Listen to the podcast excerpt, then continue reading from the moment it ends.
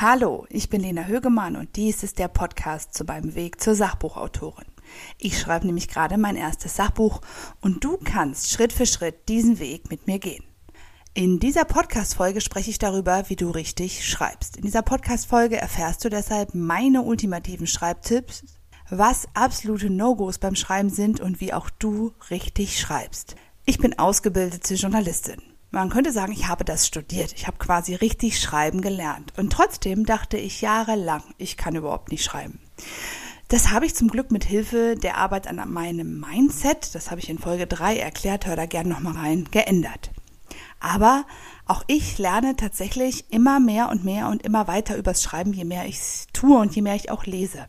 Ich lerne darüber, was für ein Stil ich beim Schreiben haben möchte, was mir wichtig ist und wie ich genau das rüberbringe, was ich sagen möchte. Also als Journalistin, da lernt man so verschiedene Darstellungsformen, zum Beispiel Reportagen, Porträts, Kommentare, Nachrichten.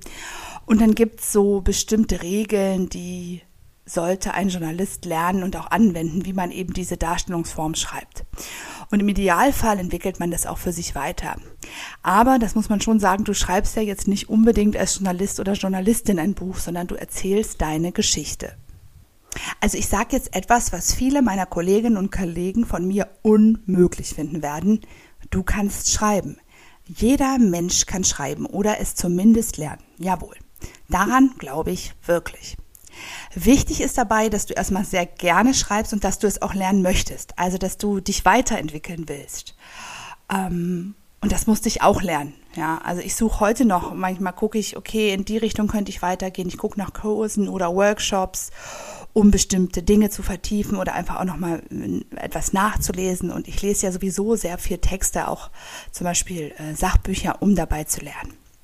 Es gibt aber auch ein paar Grundlagen, die ich als Journalistin tatsächlich für mich irgendwie entwickelt habe und die ich auch fürs Sachbuchschreiben wichtig finde. Also heute hier für dich in dieser Podcast-Folge meine ultimativen Schreibtipps. Also unabhängig von dem Thema und der Art deines Buches. Nummer eins: Schreibe verständlich und das heißt auch, setze nichts voraus. Wenn du ein Fremdwort verwendest, dann erklärst du es im nächsten Satz oder am besten im gleichen Satz. Du willst jede und jede mitnehmen, der oder die das Buch liest, das du schreibst. Also davon bin ich wirklich total überzeugt und in meinem letzten Leben als, äh, also ich habe ja viel gearbeitet im Bereich Presse- und Öffentlichkeitsarbeit, ähm, von verschiedenen Verbänden und NGOs und da war dieser Punkt hoch umstritten. Da hieß es oft, also den Fachbegriff kennt man doch. Und das sehe ich anders, egal ob man jetzt journalistisch schreibt oder im Bereich Presse- und Öffentlichkeitsarbeit oder eben ein Buch. Denn du weißt ja nicht, wer deinen Text nachher liest und du möchtest doch eigentlich, dass jeder und jeder ihn verstehen kann. Also zumindest ist das mein Ziel beim Schreiben. Zweitens, schreibe verständlich heißt auch, formuliere es so einfach und so klar wie es geht. Am besten sind das tatsächlich Hauptsätze, dann kommt ein Punkt, dann kommt der nächste Hauptsatz. Natürlich schreibe ich auch mal einen Nebensatz, ja. Aber nur, wenn es sein muss, wenn es besser klingt ähm, oder wenn es auch wirklich Sinn macht, ja. Und was ich oft mache, ist tatsächlich den Text nochmal durchzugehen hinterher und jedes zweite Komma durch einen Punkt zu ersetzen. Und das funktioniert richtig gut. Probier das ruhig mal aus. Das kann man auch guten Tag später machen, nachdem man seinen Text erstmal so ein bisschen hat ruhen lassen. Und ich habe da für mich wirklich eine Regel entwickelt. Und zwar sollte ein Satz nicht mehr als 18 Wörter haben. Ah, 20 geht auch mal. Äh, ist tatsächlich was, was ich ausprobiert habe. Was ist so eine Hausnummer, die ich anwende? Natürlich streiche ich jetzt nicht unbedingt die Wörter aus jedem Satz. Aber es geht darum, wirklich sich kurz zu fassen, einen Gedanken, einen Satz zu haben.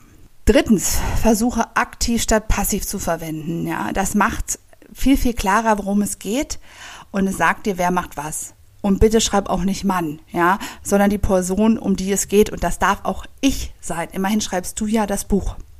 Viertens, schreibe einheitlich und in sich schlüssig. Was heißt das? Das heißt, du überlegst dir vorher, aus welcher Perspektive du dein Buch schreibst und du bleibst dabei.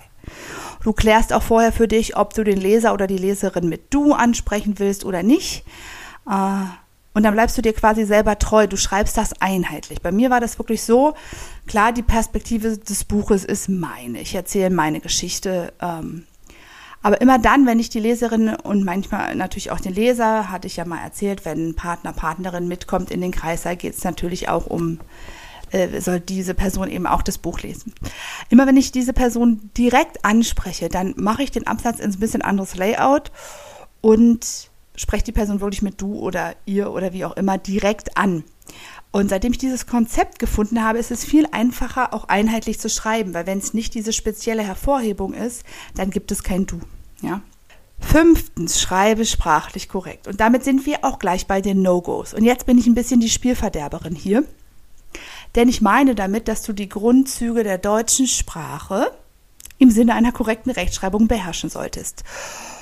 Und ein das mit einem S ähm, ist eine Sache und das solltest du nicht verwenden, wenn das das eigentlich zwei S bräuchte. Zum Beispiel fehlende Kommata oder so völlig falsch geschriebene Wörter, die gehen eben auch nicht. Also es gibt ja in Word diese Autokorrektur. Die haut die schlimmsten Fehler eigentlich schon mal raus, also nutze sie. Und die Grundregeln der Kommasetzung, die kannst du quasi dir online selber beibringen. Du kannst das alles online nachlesen, falls du jetzt im Deutschunterricht irgendwie dich das nicht interessiert hat oder du nicht aufgepasst hast. Ähm, tatsächlich muss ich bei dem Thema ein bisschen an meine Schul- und Studienzeit denken. Da kamen gerade Handys auf, ja, ist ein bisschen her. Und wir schrieben uns SMS. Und ich erinnere mich noch dran, auch wenn man zum Beispiel gerade einen Menschen des anderen Geschlechts kennengelernt hatte, ähm, die man vielleicht auch attraktiv fand, da hatten wir so gewisse Grundregeln, was da die No-Gos waren. Und für mich war klar, was nicht geht. Erstens Junge Union, gut, andere Geschichte. Zweitens Schützenverein, gab es viel da, wo ich herkomme. Und drittens, ich mag Menschen, die der deutschen Sprache mächtig sind. In Wort und Schrift. Und damit meine ich auch Groß- und Kleinschreibung und Kommasetzung. Also ich würde das tatsächlich heute noch aufs Schreiben übertragen. Also nicht die Junge Union in den Schützenverein. Also vor allem die Junge Union hat mehr was mit Werten zu tun als mit dem Schreiben. Aber diese korrekte Rechtschreibung, diesen Anspruch, den ich da irgendwie hatte, wenn ich was lesen will, das betrifft auch heute ein Buch, das du schreibst. Es gibt eine Ausnahme natürlich, und zwar sollte bei dir eine diagnostizierte Leserechtschreibschwäche, auch Legasthenie genannt, ähm, solltest du die haben, dann kannst du natürlich gar nicht lernen, fehlerfrei zu schreiben. Ich sage das, weil ich auch so Menschen kenne und das ist dann wirklich ein Problem, zu sagen, du darfst nicht schreiben, weil du einfach die Rechtschreibung nicht lernen kannst. Ehrlich gesagt fände ich das ein sehr, sehr interessantes Buchprojekt, für das dein Verlag mit dir sicher eine Lösung finden wird. Ich wollte nur diese Gruppe einmal erwähnen. Für alle anderen gilt, zieh es dir halt rein. Du kannst das lernen. Oder wende einfach an, was du eigentlich schon weißt. Also ich hatte ja zum Glück wirklich nie Probleme mit der Rechtschreibung, aber ich gucke trotzdem danach, wie ich mich weiterentwickeln kann. Zum Beispiel suche ich gerade einen Workshop, in dem ich nochmal ganz detailliert lerne, wie ich Reportageelemente schreibe oder eine ganze Reportage. Einfach weil ich es noch besser machen will. Und ganz wichtig ist, wir lernen alle nie aus.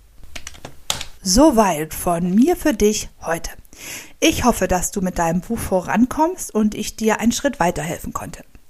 Wenn du dich mit Gleichgesinnten austauschen möchtest, komme gerne in meine Facebook-Gruppe. Sie heißt Frauen, die Sachbücher schreiben und ist eine Gruppe nur für Frauen, die an ihrem Sachbuch arbeiten oder eines anfangen möchten zu schreiben.